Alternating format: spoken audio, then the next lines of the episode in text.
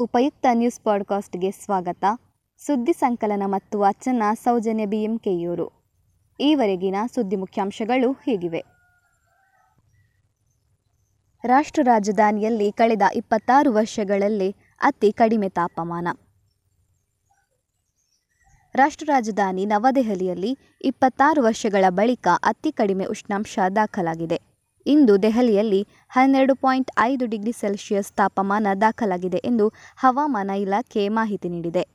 ಇದು ಇಪ್ಪತ್ತಾರು ವರ್ಷಗಳಲ್ಲಿ ದಾಖಲಾದ ಅತಿ ಕಡಿಮೆ ತಾಪಮಾನ ಎಂಬುದಾಗಿ ಭಾರತೀಯ ಹವಾಮಾನ ಇಲಾಖೆಯ ಪ್ರಾದೇಶಿಕ ಮುಖ್ಯಸ್ಥರಾಗಿರುವ ಕುಲದೀಪ್ ಶ್ರೀವಾಸ್ತವ್ ತಿಳಿಸಿದ್ದಾರೆ. ಹಾಂಗ್ಕಾಂಗ್ನಲ್ಲಿ ಏರ್ ಇಂಡಿಯಾಗೆ ನಿರ್ಬಂಧ.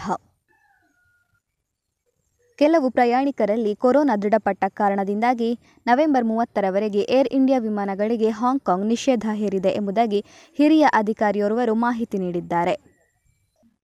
ಮುಂಬೈನಿಂದ ಹಾಂಗ್ಕಾಂಗ್ನತ್ತ ಏರ್ ಇಂಡಿಯಾ ವಿಮಾನದಲ್ಲಿ ತೆರಳಿದ್ದ ಕೆಲ ಪ್ರಯಾಣಿಕರಲ್ಲಿ ಕೋವಿಡ್ ನೈನ್ಟೀನ್ ಪಾಸಿಟಿವ್ ಪತ್ತೆಯಾಗಿತ್ತು. ಇದರಿಂದ ಈ ರೀತಿಯ ಕ್ರಮ ಕೈಗೊಳ್ಳಲಾಗಿದೆ. ಕೊರೋನಾ ಕಾಣಿಸಿಕೊಂಡ ಆರಂಭದ ದಿನದಿಂದ ಈವರೆಗೆ ಏರ್ ಇಂಡಿಯಾ ವಿಮಾನಗಳ ಮೇಲೆ ನಾಲ್ಕು ಬಾರಿ ನಿರ್ಬಂಧ ವಿಧಿಸಲಾಗಿದೆ.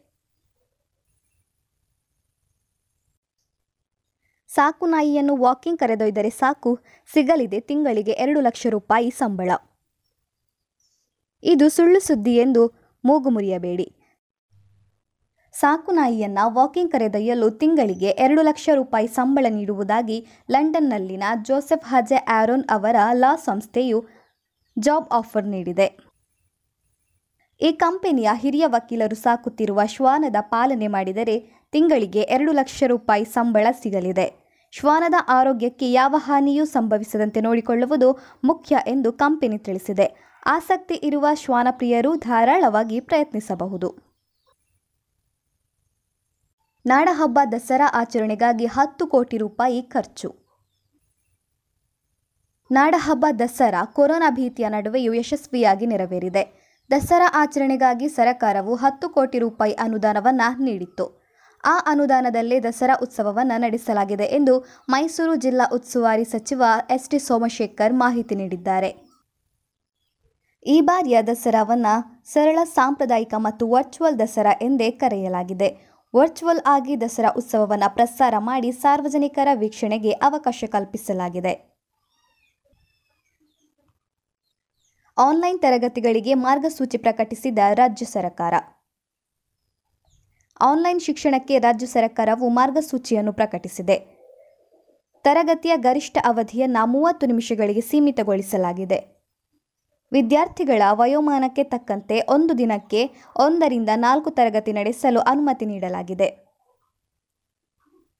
ಎರಡನೇ ತರಗತಿಯ ಮಕ್ಕಳಿಗೆ ವಾರಕ್ಕೆ ಪರ್ಯಾಯ ದಿನಗಳಲ್ಲಿ ಬೋಧನೆ ಮಾಡಲು ಹಾಗೂ ಪೋಷಕರ ಹಾಜರಿಯನ್ನು ಕಡ್ಡಾಯಗೊಳಿಸಲಾಗಿದೆ. ಮೂರನೇ ತರಗತಿಯ ನಂತರದ ವಿದ್ಯಾರ್ಥಿಗಳಿಗೆ ಒಂದು ವಾರದಲ್ಲಿ ಐದು ದಿನಗಳ ಬೋಧನೆಗೆ ಅವಕಾಶ ಕಲ್ಪಿಸಲಾಗಿದೆ. ಆರರಿಂದ ಎಂಟನೇ ತರಗತಿಯ ವಿದ್ಯಾರ್ಥಿಗಳಿಗೆ ಮೂವತ್ತರಿಂದ ನಲವತ್ತೈದು ನಿಮಿಷಗಳವರೆಗೆ ತರಗತಿ ಮಾಡುವಂತೆ ಮಾರ್ಗಸೂಚಿಯಲ್ಲಿ ತಿಳಿಸಲಾಗಿದೆ. ಐಪಿಎಲ್ ಮುಂಬೈ ಇಂಡಿಯನ್ಸ್ಗೆ ಶರಣಾದ ರಾಯಲ್ ಚಾಲೆಂಜರ್ಸ್ ಬೆಂಗಳೂರು. ನಿನ್ನೆ ನಡೆದ ಐಪಿಎಲ್ ಪಂದ್ಯದಲ್ಲಿ ರಾಯಲ್ ಚಾಲೆಂಜರ್ಸ್ ಬೆಂಗಳೂರು ಹಾಗೂ ಮುಂಬೈ ಇಂಡಿಯನ್ಸ್ ತಂಡಗಳು ಮುಖಾಮುಖಿಯಾಗಿದ್ದವು. ಪಂದ್ಯದಲ್ಲಿ ಐದು ವಿಕೆಟ್ ನಷ್ಟಕ್ಕೆ ನೂರ ಅರವತ್ತಾರು ರನ್ ಗಳಿಸಿ ರಾಯಲ್ ಚಾಲೆಂಜರ್ಸ್ ಬೆಂಗಳೂರು ತಂಡಕ್ಕೆ ಮುಂಬೈ ಇಂಡಿಯನ್ಸ್ ತಂಡವು ಸೋಲುಣಿಸಿದೆ. ಇಂದು ಚೆನ್ನೈ ಸೂಪರ್ ಕಿಂಗ್ಸ್ ಹಾಗೂ ಕೋಲ್ಕತಾ ನೈಟ್ ರೈಡರ್ಸ್ ತಂಡಗಳು ಗೆಲುವಿಗಾಗಿ ಸೆಣಸಾಟ ನಡೆಸಲಿವೆ. ಸುದ್ದಿ ಸಂಚಯ ಆಲಿಸಿದ ಎಲ್ಲರಿಗೂ ವಂದನೆಗಳು.